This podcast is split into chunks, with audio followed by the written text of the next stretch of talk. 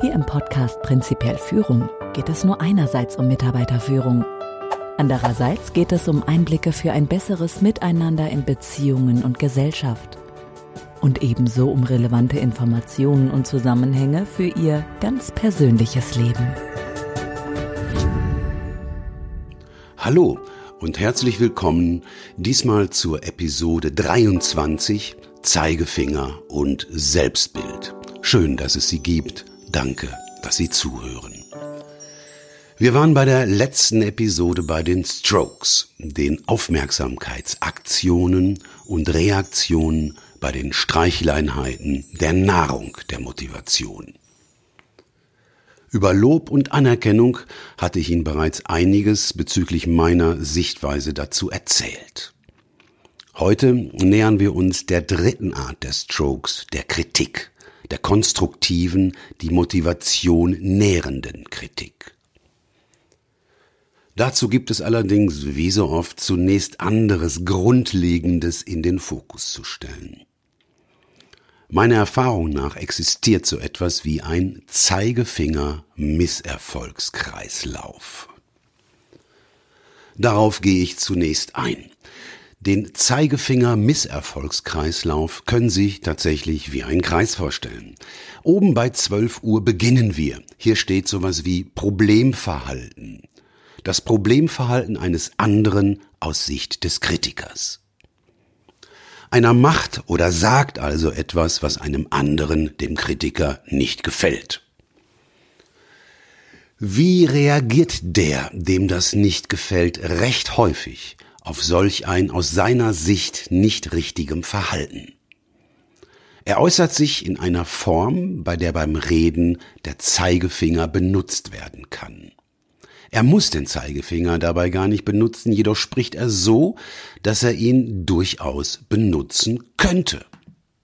Wenn jemand äh, in der Zusammenarbeit, im Zusammensein etwas falsch macht, folgt recht oft diese Zeigefingerbotschaft vom anderen. Sie haben schon wieder einen Fehler gemacht. Sie haben doch keine Ahnung. Mit Ihnen kann ich nicht arbeiten, Sie Penner. Das geht auch als Frage, wenn man bei der Frage den Zeigefinger auf den anderen richten kann. Wie lange machen Sie schon diesen Job? Können Sie nicht aufpassen? Wie blöd muss man sein? Ist Ihnen das schon wieder durch die Lappen gegangen? Oder bei unserem trivialen Beispiel, Sie sind schon wieder zu spät. An keinem Tag sind Sie pünktlich. Auf Sie kann man sich nicht verlassen. Versuchen Sie es doch mal mit eher aufstehen. Auch das geht als Frage, äh, wenn man trotzdem mit seinen Zeigefinger auf dem anderen zeigen kann. Warum sind Sie schon wieder zu spät? Wir haben jede Menge Probleme, weil Sie nicht pünktlich sind. Wie konnte das schon wieder passieren?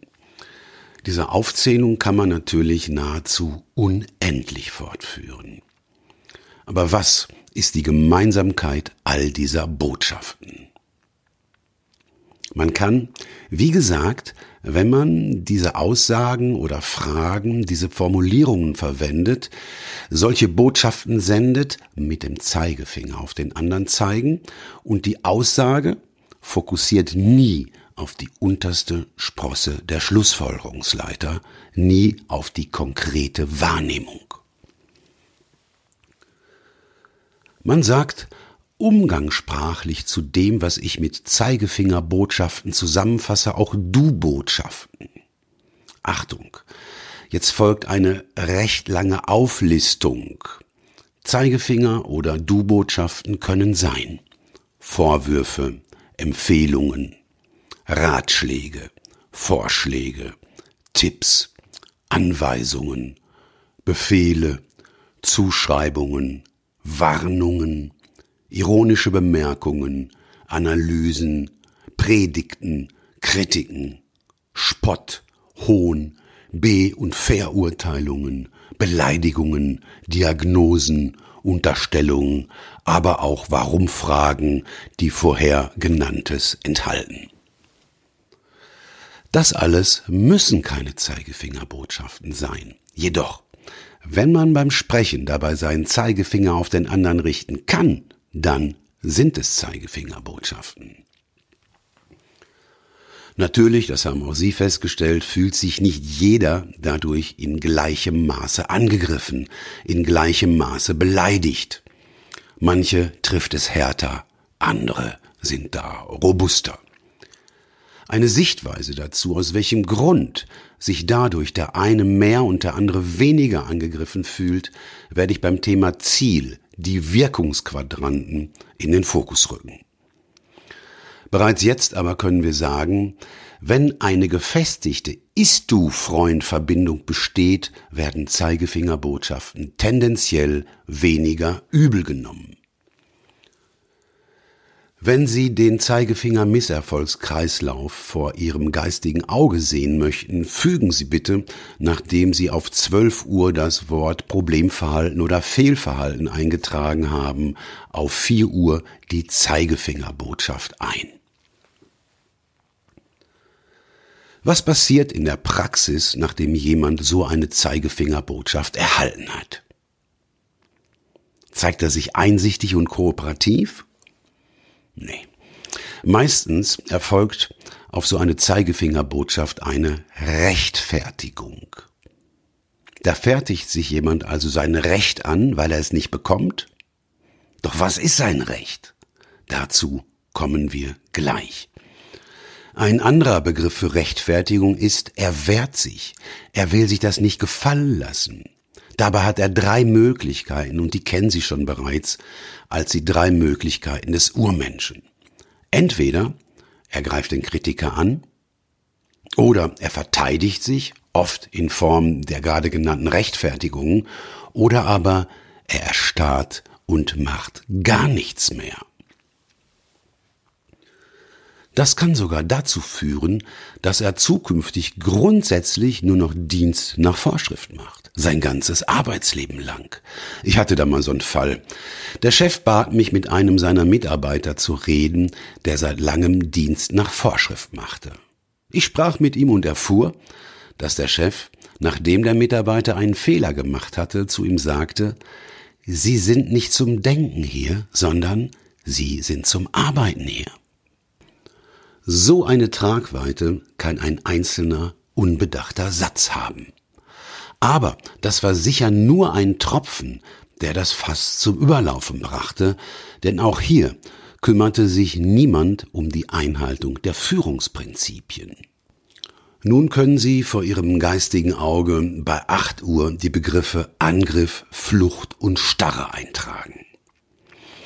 Da der Zeigefinger-Misserfolgskreislauf ein Modell ist, sollte er natürlich die Wirklichkeit abbilden. Deshalb schließen Sie bitte vor Ihrem geistigen Auge den Kreis wieder auf 12 Uhr. Denn nach einer Zeigefingerbotschaft bleibt das Problemverhalten, das Fehlverhalten oft bestehen. Manchmal verstärkt es sich sogar durch die Zeigefingerbotschaft. Meine Erfahrung zeigt im Business wie im privaten Miteinander, dass Zeigefingerbotschaften hervorragend dazu geeignet sind, dass sich das kritisierte Verhalten nicht ändert, sich allerdings tendenziell das Ist-Du-Verhältnis zwischen Kritiker und Kritikempfänger verschlechtert. Denn Zeigefingerbotschaften führen neben dem Beibehalten des Fehlverhaltens zusätzlich häufig zu Ist-du-Feindhaltungen, führen zu kleiner werdendem Vertrauen, zu mehr Misserfolgen. Natürlich kann das nicht immer so sein, da wir uns in Systemen befinden. In meiner Welt allerdings führen Zeigefingerbotschaften, auch wenn sie noch so gut gemeint sind, recht häufig zu lang anhaltenden Problemen wenn nicht zur Trennung. Nun zwei Fragen an Sie. Warum verhalten sich Menschen, die in Form von Zeigefingerbotschaften kritisiert werden, häufig so? Wozu dient dem mit einer Zeigefingerbotschaft kritisierten sein Verhalten? Wozu dient es ihm, dass er angreift, flieht oder erstarrt? Schauen sich nochmal vor ihrem geistigen Auge den Zeigefinger Misserfolgskreislauf mit seinen drei Stationen Problemverhalten, Zeigefingerbotschaft und Feindverhalten an. Die Mitte dieses Kreises ist leer. Da ist noch etwas, was er mit den Augen nicht sehen kann und mit den Ohren nicht hören kann. Und genau da liegt der Hase im Pfeffer. Denn obwohl man das, wozu wir jetzt kommen, nicht sehen oder anfassen oder nicht hören kann, ist es der Kern von uns Menschen, von jedem einzelnen Menschen, also auch von Ihnen und von denen, mit denen Sie es zu tun haben.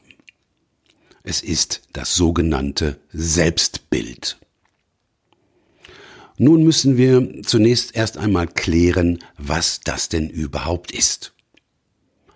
Zum einen ist es, wie der Begriff selbst schon sagt, das Bild, das sich jeder Einzelne von uns selbst über sich selbst macht. Wenn ich das so formuliere, beziehe ich mich auf unseren visuellen Sinn, das Sehen. Man kann das mit dem Selbstbild aber auch noch anders ausdrücken, wenn man sich auf den auditiven Sinn bezieht, wenn man sich auf Worte, wenn man sich auf das Hören bezieht. Und mir persönlich gefällt die gleich folgende sich auf Worte beziehende Beschreibung viel besser. Denn das, worum es hier geht, ist abstrakt. Da sind zumeist Beschreibungen in Worten hilfreicher. Sie erinnern sich noch? Die Grenzen unserer Sprache sind die Grenzen unserer Welt. Das bezieht sich auf die abstrakte Ebene. Das bezieht sich auf Noos, auf die Ebene des Geistes. Dann lege ich mal in diesem Sinne los. Das Selbstbild ist die Geschichte, die sich jeder von uns über sich selbst erzählt. Nochmal, das Selbstbild ist die Geschichte, die sich jeder von uns über sich selbst erzählt. Also, mein Selbstbild ist die Geschichte, die ich mir über mich selbst erzähle. Ihr Selbstbild ist die Geschichte, die Sie sich selbst über sich selbst erzählen. Jo, und Sie kennen bereits einen Teil der Geschichte, die ich mir selbst über mich selbst erzähle. Das ist die mit dem guten Autofahrer. Aber bevor ich darauf zurückkomme, um ein griffiges Beispiel für den Zeigefinger-Misserfolgskreislauf zu bringen, das zeigt, was das Selbstbild damit zu tun hat, zunächst noch ein paar Sätze zum Selbstbild selbst. Dieses abstrakte Selbstbild, die Geschichte, die sich jeder mehr oder weniger bewusst über sich selbst erzählt, ist der Kern des Menschen, sein Ego. Es ist seine Identität, es ist sein Ich, es ist sein Heiligtum. Um das zu klären, wieder einmal eine, genauer gesagt, drei Fragen an Sie. Drei Fragen, mit denen ich Ihren Scheinwerfer an ein und dieselbe Stelle richten möchte. Diesmal sind es offene Fragen. Was glauben Sie, würde passieren, wenn mir jemand klar machen würde, ich wäre gar nicht der, für den ich mich halte? Wenn man mir also beweisen würde, ich bin gar nicht der Klaus Goldbeck, für den ich mich halte, was glauben Sie, würde dann mit mir geschehen? Natürlich wäre das nicht einfach, mir das klar zu machen. Natürlich, das ahnen Sie schon, würde sich alles in mir dagegen wehren. Zur Not würde mir sogar mein Urmensch seine Finger in die Ohren stecken, damit eben genau das nicht passiert. Aber nehmen wir an, es würde trotzdem gelingen, dass sich für mich mein Selbstbild als Luftnummer herausstellen würde. Was meinen Sie, wäre dann mit mir? Untersuchungen, auch anhand von Folteropfern, zeigen, dass, wenn es gelingt, das Selbstbild eines Menschen zu zerstören, das noch schlimmer für den Betreffenden ist, als würden alle seine Lieben der Reihe nach vor seinen Augen abgemetzelt werden. Können Sie sich das vorstellen? Wenn ja, bitte gehen Sie nicht zu tief in diese Vorstellung. Würde mein Selbstbild zerstört, wäre ich nämlich nur noch eine leere biologische Hülle. Zellen, Organe, Muskeln, Knochen. Drin wäre es aber leer. Der Inhalt wäre nicht mehr existent. Mein Ich wäre weg. Ich wüsste gar nicht mehr, wer ich bin. Denn mein Ich, mein Ego, mein Selbst, meine Identität, das ist gar nichts Biologisches, das ist etwas Geistiges. Und es ist nur eine Geschichte. Es ist die Geschichte, die ich mir über mich selbst erzähle. Und wenn dieser Supergau, der aller, allergrößte anzunehmende Unfall, die Zerstörung meines Selbstbildes tatsächlich geschehen würde, müsste man mich um mein Ich, mein Inneres, meine Identität wieder aufzubauen, wohl über Monate in einer geschlossenen Einrichtung betreuen. Schlimmeres als die Zerstörung des Selbstbildes kann einem Menschen kaum widerfahren. Das heißt aber auch, jeder Angriff auf Selbstbild stellt eine große Gefahr dar. Aber was ist die Hauptaufgabe des Urmenschen im Rucksack? Schutz. Insofern machen sich keine allzu großen Sorgen. Ihr Urmensch im Rucksack passt auf sie auf. Ganz besonders passt er auf ihr Selbstbild, auf ihr Ego, auf ihre Identität auf. Und genau darum geht es in unserer heutigen Zeit.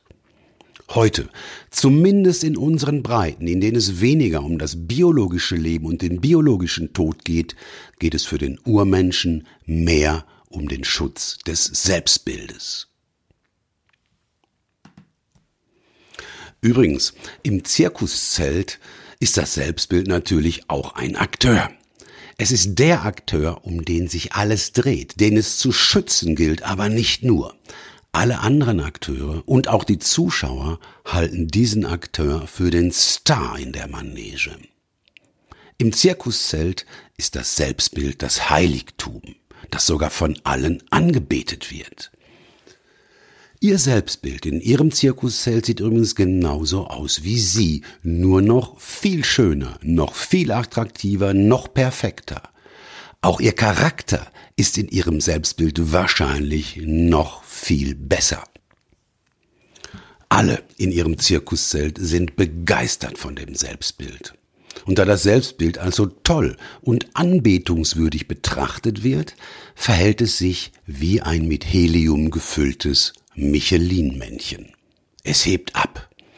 Damit es allerdings aufgrund seiner Leichtigkeit nicht wie ein Luftballon an der Decke des Zeltes hängt, sondern in der Manege bleibt, damit es bestaunt und angebetet werden kann, haben die anderen Akteure ein Seil um einen seiner Füße gebunden und das andere Ende an einen Flock, der in den Boden der Manege eingeschlagen ist, angebunden. So schwebt also ihr Selbstbild in voller Pracht und von allen angehimmelt nur wenige Meter über der Manege. Dick, aufgeblasen, aber unendlich perfekt und schön. Naja, ich habe ein wenig übertrieben, aber ich denke, zumindest in etwa kommt das hin. Sollten Sie gerade bemerken, dass Ihr Selbstbild gar nicht so perfekt ist, dass Sie eher dazu tendieren zu zweifeln, sich selbst gegenüber zu kritisch zu sein, haben Sie es nicht ganz so einfach. Denn Sie wissen bereits, Untersicherheit fühlt sich nicht wirklich gut an. Daran kann man aber arbeiten. Und je sicherer man sich selbst gegenüber fühlt, desto leichter kann man in die OK-Quadrathaltung gelangen, desto leichter wird das Leben. Allerdings, und das ist klar, erzählt sich jeder von uns eine andere Geschichte über sich selbst. Allerdings gibt es glücklicherweise auch eine Schnittmenge aller unserer unterschiedlichen Selbstbilder. Fünf Aspekte dieses allgemeinen Selbstbildes werde ich nun in Ihren Fokus bringen. Erlauben Sie mir zuvor einige indiskrete Fragen? Ich hoffe. Ich hoffe, dass Ihnen bereits bewusst ist, dass es gar keine indiskreten Fragen, sondern nur indiskrete Antworten gibt. Halten Sie sich eigentlich selbst für inkompetent? Sind Sie loyal? Glauben Sie, dass Sie selbstständig denken und handeln? Halten Sie sich für einen schlechten Menschen? Sind Sie nicht liebenswert? Na, wir beide haben ja Glück, denn Sie können mir bei unserem Podcast ja gar nicht direkt antworten. Insofern können Sie auch gar nicht indiskret sein. Ich ja auch nicht. Ja, ich weiß, das mit der Ironie gefällt den wenigsten. Ich hab's hier einfach mal versucht und hoffe, Ihnen damit nicht zu nahe getreten zu sein. Falls doch, bitte geben Sie mir eine Info dazu, damit ich eine Ahnung erhalte, wie das, was ich hier sage, auf Sie wirkt. Nun zum allgemeinen Selbstbild der Schnittmenge, die nahezu in jedem Selbstbild enthalten ist. Nahezu jeder hält sich für kompetent. Oder wie hatten Sie gerade auf meine Frage innerlich geantwortet? Dabei ist Kompetenz etwas, was man gar nicht grundsätzlich für sich in Anspruch nehmen kann, da jeder in bestimmten Bereichen über Kompetenz verfügt und in anderen weniger oder manchmal auch gar nicht kompetent ist. Nahezu jeder glaubt, loyal zu sein. Dabei ist es gar nicht definiert, worauf sich die Loyalität bezieht. Auf mich, auf Sie, auf die Firma oder auf was auch immer. Sprechen Sie jemanden aber die Kompetenz oder seine Loyalität ab, werden Sie mit ihm wahrscheinlich in irgendeiner Form ein Problem bekommen. Nahezu jeder glaubt, selbstständig denken und handeln zu können. Und das, obwohl sie wissen, dass das gar nicht bei allen der Fall ist, zumindest nicht immer. Nahezu jeder hält sich für einen guten Menschen, ebenso wie sich nahezu jeder als liebenswert einschätzt. Bevor ich dazu eine Geschichte erzähle, ein Hinweis. Sie merken die Undifferenziertheit dieser Begrifflichkeiten. Worauf deutet das hin? Für mich ist das kein Indiz, dass der kleine Professor daran beteiligt ist, sondern vielmehr, dass der Urmensch mal wieder alles über einen Kamm schert.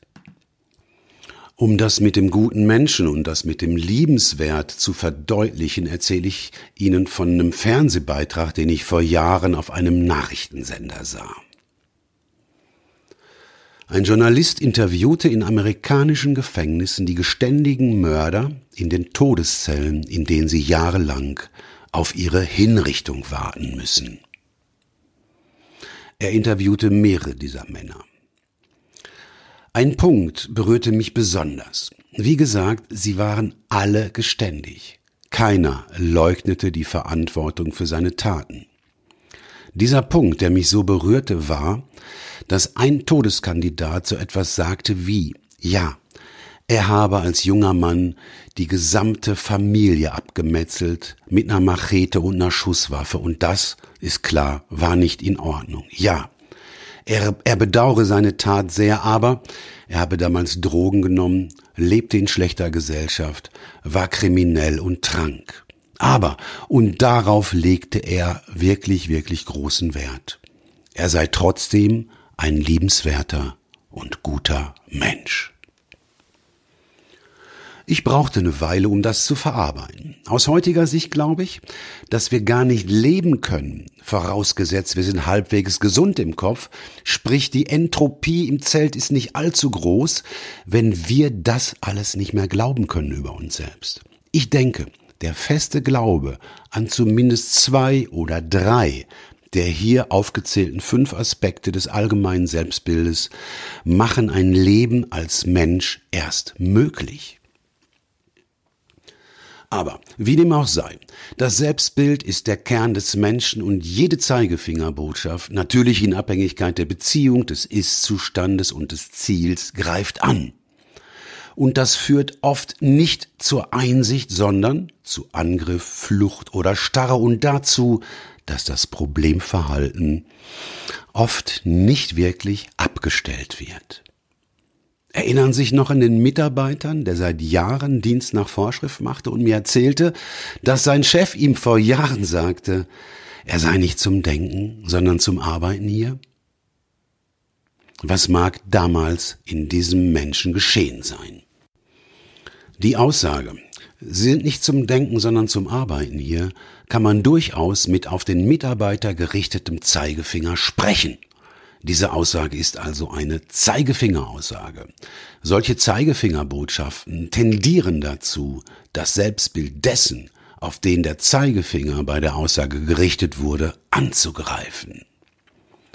Je nach Persönlichkeit und Beziehung zwischen Kritiker und Kritikempfänger kann das, wie die Reaktion des Mitarbeiters zeigt, fatale Folgen haben. Hier wurden sogar direkt zwei Aspekte des Selbstbildes, des Heiligtums des Mitarbeiters angegriffen. Zum einen die Kompetenz und zum anderen, dass er nicht selbstständig denken und handeln könne. Das war allerdings nicht nur für den Mitarbeiter fatal. Denn sich für einen Ist-Du-Feind zu engagieren, ist sicher nicht die Regel, sondern eher die Ausnahme. Der Mitarbeiter hat sich dazu entschieden, nicht anzugreifen, nicht zu fliehen, sondern in eine langjährige Starre zu verfallen. Und bitte haben Sie im Hinterkopf, jedes Verhalten ausnahmslos hat eine positive Absicht. Auch dann, wenn das nicht sofort für jeden ersichtlich ist. Ein Indikator dafür, Indikator ist übrigens Anzeiger, ein Indikator dafür, dass das Selbstbild angegriffen worden ist, ist, wenn der andere sich beleidigt fühlt. Abschließend dazu eine Geschichte aus meiner Vertriebsleiterzeit. Ich fuhr damals einen Audi 100. Mein Homeoffice war nahe Köln, die Zentrale der Firma, für die ich arbeitete, nahe Frankfurt. Dazwischen liegt die A3, eine in jede Richtung dreispurige Autobahn, die sich über Hügel und Täler durch eine, wie ich finde, doch recht schöne Landschaft schlängelt. Mein Auto hatte 101 PS, nicht 100, nicht 102, mein Auto hatte 101 PS und mein Urmensch kannte die Strecke. Ich fuhr Vorausgesetzt, es gab keine Geschwindigkeitsbegrenzung an der Stelle, was in den 80ern und 90ern auch seltener war als heute, auf der Autobahn immer Vollgas. Denn mit 101 PS ist man mit so einem großen Auto nicht wirklich schnell. 180, 190, dann war Schluss. Aber ich sagte bereits, ich habe keine Unfälle, keine Punkte, ich halte mich an die Verkehrsregeln immer. Allerdings habe ich auch Benzin im Blut ein klein wenig zumindest und Sensoren im Hintern, damals als ich jünger war, noch mehr als heute. Ich bekam den Auftrag, einen mir fremden potenziellen Kunden vom Frankfurter Flughafen abzuholen und ihn nach Köln zu bringen, um ihm am nächsten Tag eine Referenzanlage von mir zu zeigen. Okay, ich nehme den Mann am Flughafen auf, versuche ein Gespräch mit ihm anzufangen, merke aber, er mag nicht reden und fragt deshalb, ob es okay sei, wenn ich das Radio anmache, und ich fuhr ganz normal, also wie immer, nach Köln. Wie gesagt, ich halte mich an die Verkehrsregeln, aber ich behindere auch niemanden, denn mein Gasfuß war auf dem Bodenblech. Wir kommen am Zielort an und steigen beide synchron aus dem Auto. Der Mann legt seine Hand mit ausgestrecktem Zeigefinger auf das schwarze Glasdach meines dunkelblauen Audi 100, zeigt auf mich und sagt laut in einem aggressiven Ton, Goldbeck, Sie sind ein Raser. Ich? Ich? Ein Raser? Niemals. Ich bin ein guter Autofahrer. Doch, Sie sind ein Raser. Ich fahr zwar schnell, aber ich bin kein Raser. Natürlich habe ich nie mit diesem Mann auch nur ein Geschäft gemacht. Das habe ich doch nicht nötig. Ich mache doch keine Geschäfte mit Leuten, die keine Ahnung haben, ein Raser nicht von einem guten Autofahrer unterscheiden können und mich dann auch noch beleidigen. Was glauben Sie? Bin ich seit diesem Vorfall langsamer gefahren? Natürlich nicht. Denn meine Argumentation ist ja logisch. Ich kann das beurteilen. Denn ich habe mir gut zugehört. Ich habe ja recht. Ironie aus. Das mal als Beispiel für unseren Misserfolgskreislauf und dafür, dass mein Kern, mein Heiligtum, mein Ego durch eine Zeigefingerbotschaft angegriffen wurde und wie mein Urmensch damit umgegangen ist. Nun geht es darum, einen Ausweg aus diesem Kreislauf zu finden. Da haben wir natürlich drei Möglichkeiten. Erstens, das Problemverhalten abstellen, damit Kritik nicht mehr erforderlich ist. Klar, das geht nicht, denn wir sind Menschen, wir machen immer Fehler. Zweitens. Die Reaktion auf die Zeigefingerbotschaft mehr dem Intellekt als dem Urmenschen zu überlassen. Ja, das ist aber relativ aufwendig, relativ schwierig. Deshalb kommen wir auch erst beim neuronalen Vierschritt dazu, denn es ist nicht so einfach, dem Urmenschen in solchen Situationen dazu zu überreden, die Steuerung dann doch noch dem Professor zu überlassen. Drittens. Viel einfacher ist es, anstelle der Zeigefingerbotschaft eine Botschaft zu bringen, die das Selbstbild nicht angreift und den anderen dazu bringt, sein Verhalten anzupassen. Die nächste Episode hat wahrscheinlich den Titel Manipulation, kognitive Dissonanz und Dissonanzbotschaften. Hier stelle ich Ihnen die Lösung und weitere Aspekte, von denen ich meine, dass man sie kennen sollte, vor. Eine weitere Möglichkeit, konstruktiv Kritik zu üben, also Kritik in einer Form zu üben, die die Motivation nährt, folgt voraussichtlich in der übernächsten Episode. Übrigens, eine Zeigefingerbotschaft wird zumeist nur dann als destruktiv interpretiert, wenn man etwas zugeschrieben bekommt, das man nicht zu seinem positiven Selbstbild zählt. Ein Kompliment ist nämlich auch eine Zeigefingerbotschaft. Allerdings eine Zeigefingerbotschaft, die das Selbstbild bestätigt oder, kann man auch so sagen, die das Heiligtum poliert. Prinzipiell Führung. Zusammenfassung. Der Zeigefinger-Misserfolgskreislauf besteht aus drei Positionen. Fehlverhalten, Zeigefingerbotschaft und die Reaktion auf diese Zeigefingerbotschaft. Sollte mit Angriff, Flucht oder Starre reagiert werden, können Sie mit recht hoher Wahrscheinlichkeit davon ausgehen, dass das Fehlverhalten nicht wirklich abgestellt wird oder zumindest die Beziehung zwischen Zeigefingerbotschaftgeber und Zeigefingerbotschaftnehmer nicht besser wird.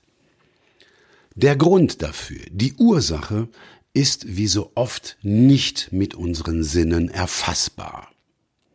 Der Grund, die Ursache für den Kreislauf ist, wie so oft, nur durch Nachdenken, durch Beurteilen und Schlussfolgern ausfindig zu machen. Ich gehe davon aus, dass jeder von uns über ein Selbstbild verfügt. Das ist die Geschichte, die er sich selbst über sich selbst erzählt. Zumeist gehört zu diesem Selbstbild, ich bin kompetent, ich bin loyal, ich bin ein liebenswerter Mensch, ich denke und handle selbst und ich bin ein guter Mensch. Dieses Selbstbild, diese Geschichte ist der Kern von uns Menschen. Es ist unsere Identität, unser Ego, unser Ich, unser individuelles Heiligtum. Das ist das, was der Urmensch in der heutigen Zeit schützt. Im Zirkuszeltmodell ist es die Idealversion von uns. Im Zirkuszeltmodell sieht ihr Selbstbild genauso aus wie sie, verfügt über den gleichen Charakter, nur alles ist noch viel besser, noch viel schöner, noch viel optimaler. Wenn wir von anderen etwas hören, was dieses Heiligtum in Frage stellt, greift der Urmensch schnell und wirkungsvoll ein. Übrigens, man muss das manchmal nichtmals wirklich selber echt hören. Es genügt oft zu glauben, der andere würde das über einen denken. Das kommt, wie Sie bereits wissen, aufs Gleiche raus. Wenn das so ist, tut unser Urmensch natürlich alles, damit an das Heiligtum nichts drankommt. Und er hat recht damit. Denn würde es zerstört, wären wir nur noch eine leere biologische Hülle. Nix mehr drin, kein Mensch mehr. Und das wäre der Supergau. Das lässt der Urmensch glücklicherweise nicht zu. Klar ist, dass jemand, der einen in solche Gefahr bringt, kein Freund sein kann. Und das hat, wie Sie wissen, enorme Konsequenzen im Zusammensein. Darüber hinaus lasse ich mir von einem Ist-Du-Feind natürlich auch nichts sagen.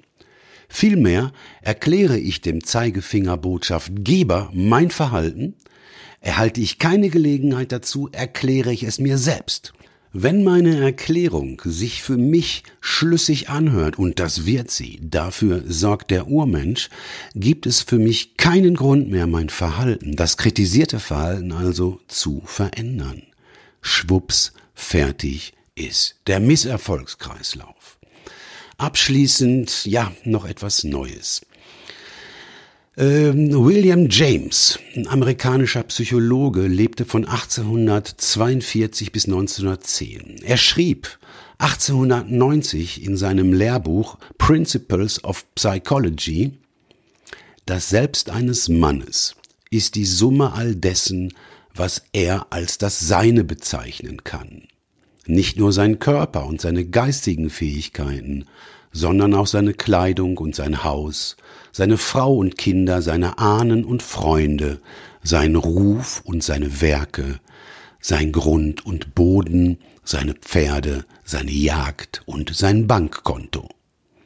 Bitte bedenken Sie, das wurde vor rund 130 Jahren so geschrieben.